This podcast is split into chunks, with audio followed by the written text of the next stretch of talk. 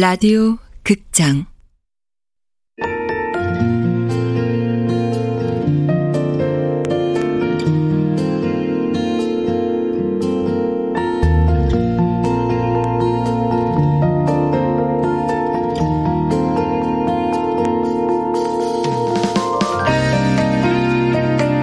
도로나 이별 사무실 원작 손현주 극본 이난영 연출 황영선 열두 번째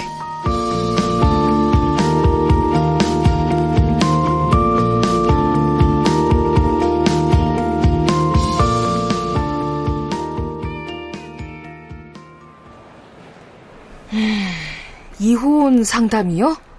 네. 남편이 직업군인인데 결혼하고 5년 만에 해외 공간으로 빠지면서 20년을 떨어져 살았어요. 근데 작년에 남편이 퇴직하고 영국 귀국을 했는데 예상은 했지만 막상 같이 사니까 여러 가지로 당황스럽더라고요. 신혼 초 빼고는 거의 20년 동안 1년에 서너 번 볼까 말까 했으니 당연하죠. 아, 네. 그럼 20년 가까이 거의 혼자 지내신 거네요. 네. 처음에 많이 힘들었는데 시간이 지나니까 혼자인 게 익숙해지더라고요. 네. 편하기도 하고. 음. 그렇게 20년을 살았는데 갑자기 남편이 매일 붙어 있다고 생각해 보세요. 거실 소파에 나란히 앉아 있는 것도 뭔가 어색하고 옆에 누워 있으면 낯선 남자 같아서 깜짝깜짝 놀라고 더 미치겠는 건 사사건건 잔소리를 한다는 거예요. 아주 진절머리가 날 정도로 남편과 1년에 한두 번 얼굴 보던 그때가 너무 그리워요. 아, 네, 많이 힘드시겠어요. 아가씨라 아직 이해가 안 가시겠지만 내 나이쯤 되면 내 마음 알 거예요. 저 100% 이해는 못하겠지만 그래도 주변에 이런 고민 가지신 분들이 참 많으시더라고요. 그, 그 그래요? 네. 상담 의뢰도 꽤 들어오고요. 아니, 내가 웬만하면 참겠는데 남편은 24시간 자기랑 붙어 있길 바래요. 뭐야, 그 잠깐 밖에 볼일 보러 가면 꼬치꼬치 캐묻고 어? 분리수거 갔다 이웃이랑 얘기라도 길어지면 의심부터 하고 음. 관절염도 있는데 주말마다 의무적으로 자기를 따라 등산을 가야 하고 어휴. 막 사람을 들들 볶는데 아유 하루하루가 숨이 막혀요. 어? 남편분은 모임 같은 거 안 가세요? 아유, 그 인간은 젊어서부터 외지 근무라 친구 관계 다 끊어졌어요. 저런 딱히 취미도 없고요.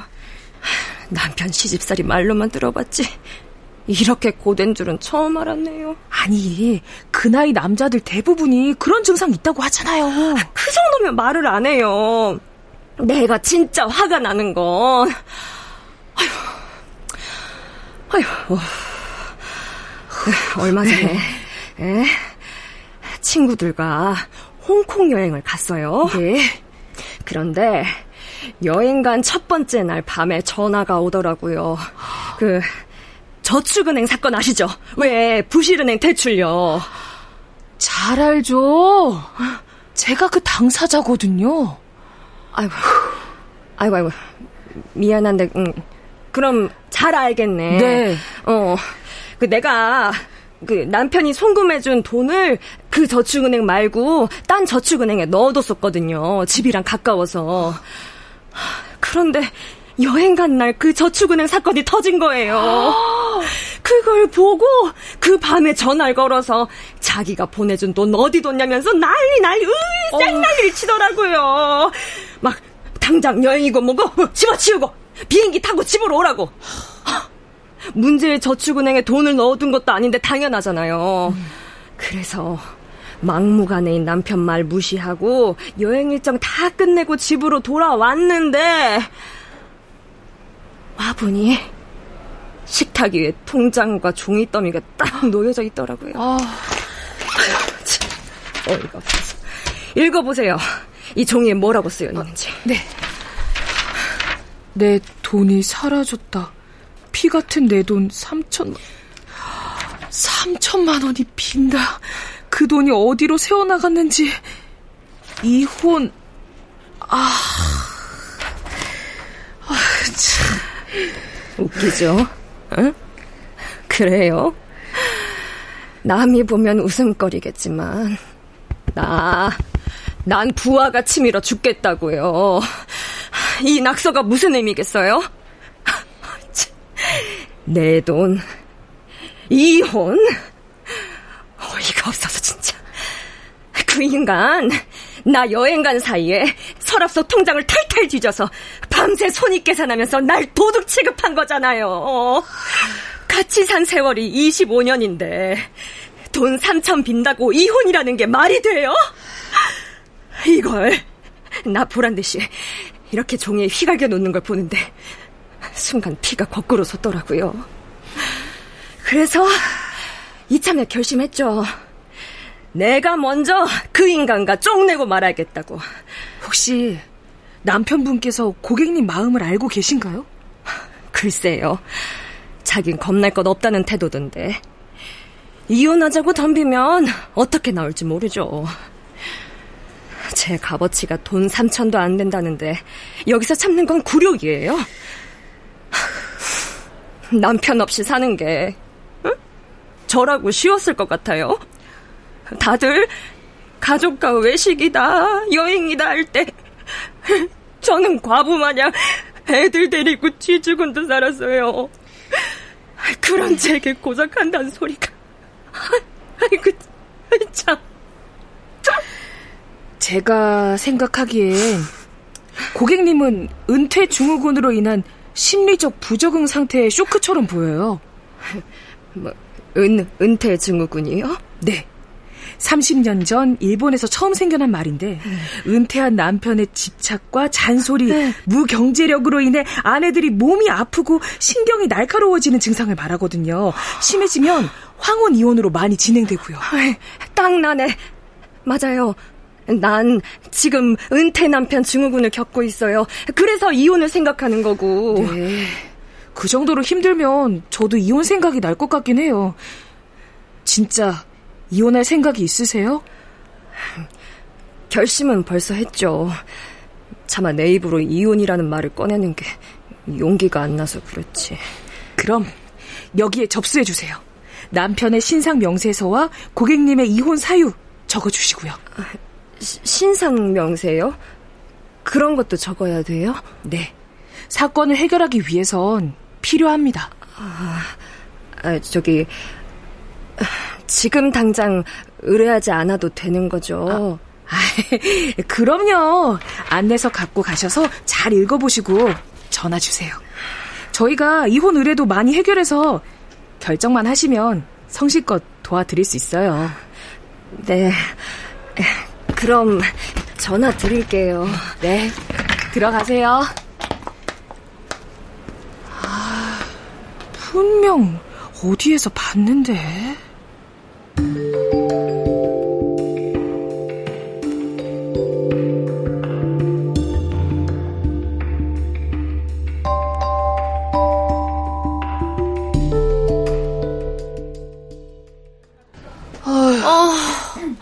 아, 드디어 끝이다. 가을 씨 수고했어. 아, 유미 씨도 수고했어. 어휴. 상담을 많이 했더니 몸이 천근만근이야. 그러게 한 명도 안 오면 어쩌나 걱정했는데 의뢰가 스무 건이나 성사돼서 다행이야. 나름의 광고 효과가 있었던 거지. 어? 어? 저기 결혼 박람회장 앞에서 기웃대는 사람 사장님 아니야? 어, 그러네. 와, 싱글인 걸 저렇게 티내시나? 아, 맞다. 아, 여기에서 봤었네. 뭘? 나 처음 상담했던 여자 고객님.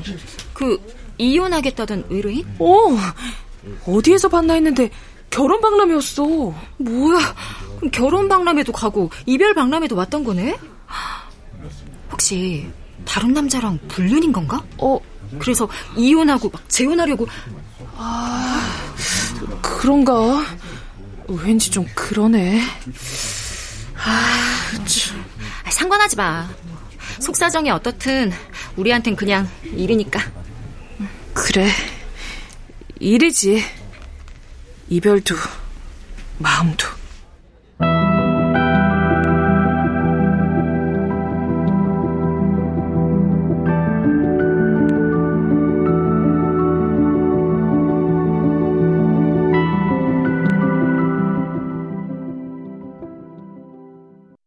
이별 박람회는 나름 성공적이었다.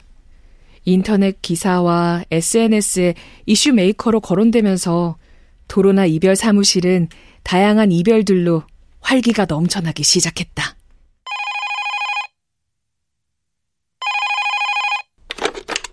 네, 도로나 이별 사무실의 이별 매니저 박유미입니다.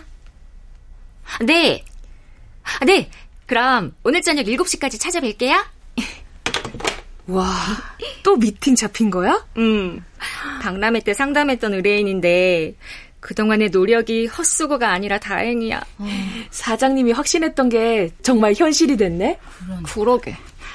이번 의뢰는 노량진 고시원에서만 7년을 보낸 사람인데 그 사람이 하는 말이 제발 고시원에서 자신을 벗어나게 해달래. 음... 이번엔 고시원과의 이별이네요. 음. 사정 듣고 나니 딱 하더라고. 대학 졸업하고 단 한 번도 다른 일을 해본 적이 없대. 자기가 아는 세상은 오로지 고시촌이 전부라는 거야. 공무원 준비로 한 해 한 해 보내다 보니 나이는 어느새 서른다섯이고 뭐 스트레스로 머리는 탈모고. 어... 그래서 이젠 거길 떠나고 싶은가 봐. 공시생의 비극이네요. 그러니까. 남 얘기 같지 않더라. 사실 나도 창업 시작 전에 공시 준비했거든. 오. 신입사원 모집하는 데도 없고 뭐 그렇다고 부모 백이 있어서 원서 없이 들어갈 회사도 없고 기대할 곳이라곤 공무원밖에 없어서 노량진에 갔었는데 어 다들 죽기 살기로 하는 모습 보고는 이건 나는 못한다 싶어서 창업으로 노선을 틀었었지. 쫄딱 망하긴 했지만. 의뢰인 큰 결심했네.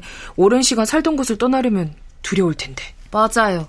고시촌이라도 그분한텐 집이나 다름없는데. 음. 나 의뢰가 아니더라도 제대로 이별시켜주고 싶어. 사장님께 말씀드려서 묘안을 구해보자. 응, 그러자. 어, 어 내가 받을게. 응. 네, 도로나 이별 사무실 이가을 매니저입니다. 아유, 아유, 가만히 앉아! 진짜. 아유, 여보세요? 거기 습관과 이별하는 곳이죠? 아, 네. 초등학교 5학년 된 놈이 하루 종일 스마트폰만 붙잡고 살아요. 아, 조용히 안 있어? 밤새 게임하고 학교 가서는 쓰러져 자고요. 그래서 스마트폰을 숨겼더니 막 때리고 발로 차고. 아휴, 스마트폰 중독도 고칠 수 있어요? 저 죄송합니다, 고객님. 저희는 미성년자 대상으로는 일하지 않아서요. 아, 죄송합니다. 네. 네. 와, 의뢰 절반이 스마트폰 이별이네? 생각하면 좀 끔찍해요.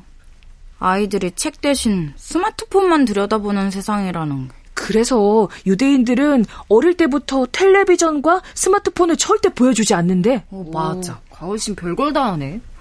심리학이야 심리학과라서 그렇다 쳐도 글을 써서 그런가? 에이, 글 포기한 지 오래됐다니까. 포기는 진짜 포기해야 포기야. 그 예전에 저장 강박증 의뢰인이 있었는데 생일날 받은 케이크 끈부터 10년도 더 된 도서관 출입증에 유통기한 지난 화장품, 게다가, 어, 머리카락이 엉켜있는 머리끈까지. 어. 조금이라도 손때가 묻은 거 모두 쌓아뒀었거든요? 그래서 저희가 물건들 다 버리고 그냥 사진으로 간직하라고 코칭하고 매일 확인까지 했는데, 와, 와, 두 달 지나니까, 와, 진짜 원상 복귀더라고요. 맞아. 포기가 쉽지 않지. 그나저나 스마트폰 중독 엄마는 많이 힘들겠다. 이러다 미래엔 애들이 스스로 생각하는 대신 인공지능 스마트폰한테 모든 생각을 다 맡길 것 같아. 음. 지금도 그러잖아. 마주 앉아서 스마트폰으로만 대화하고. 음. 이러다 대인기피증 환자만 늘어나는 거 아니에요? 그거야말로 아, 우리가 아, 나 진짜 놀랐어. 안 그래? 깜짝이야. 사람과의 관계를 힘들어하는 사람이 많다는 것은 우리 일에는 음, 아주 희망적이라고. 네, 들어오세요. 저, 지금 상담 가능한가요?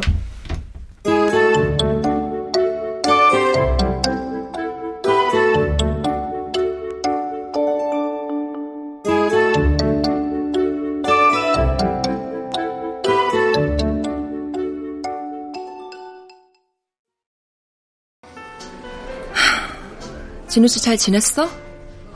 그새 살이 많이 빠졌네. 응. 미안해, 잠수 타서. 하지만 내가 괜히 잠수 탔던 거 아니란 거 알지? 알아. 헤어져 있는 동안 나 생각 많이 했어. 어떤 생각했는데? 네가 나같이 답답한 사람한테 맞추느라 힘들었었겠다는 생각. 알아주니 다행이네. 솔직히 진우 씨는 언제나 나보다 책이 먼저였어. 책 보는 게 싫다는 건 아니야. 하지만 책에 밀려서 내가 이순이라는 건 자존심 상해. 사랑받지 못하는 느낌이니까. 그래서 책이랑 이별했어. 뭐 책이랑 이별? 집에 있는 책들 다 버렸어. 아, 진짜? 아, 속이 다 시원하네. 그럼 글 쓰겠다는 허무맹랑한 말도 이제 안 하는 거지? 그, 그건... 삶은 현실이야. 꿈에다 소비할 시간 없다고. 근데 어떻게 그런 결심을 했대? 장하게. 의뢰했어. 책과 이별하게 해달라고. 그런 것도 의뢰를 해? 뭐 어쨌든 누군지 몰라도 만나면 밥 한 끼 사야겠다. 세 사람 잘 된 거겠지?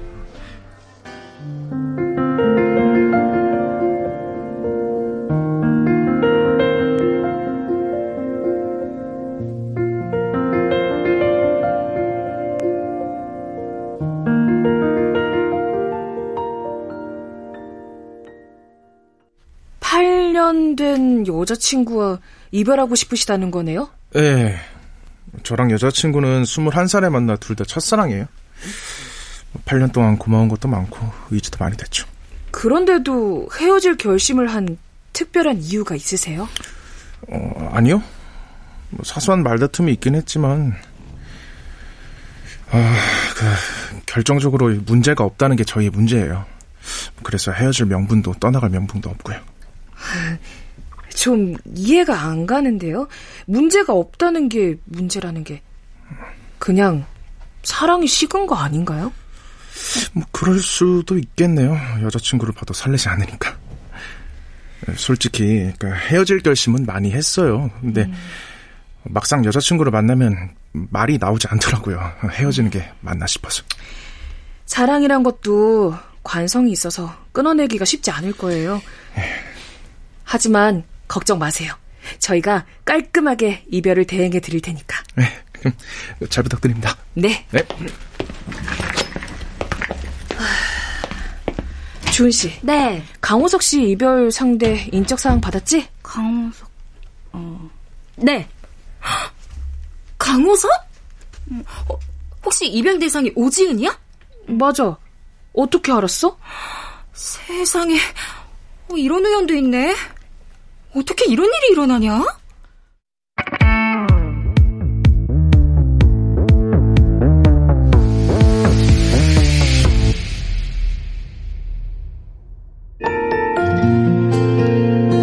라디오 극장 도로나 이별 사무실 소년조 원작 이난영 극본 황영선 연출로 12번째 시간이었습니다.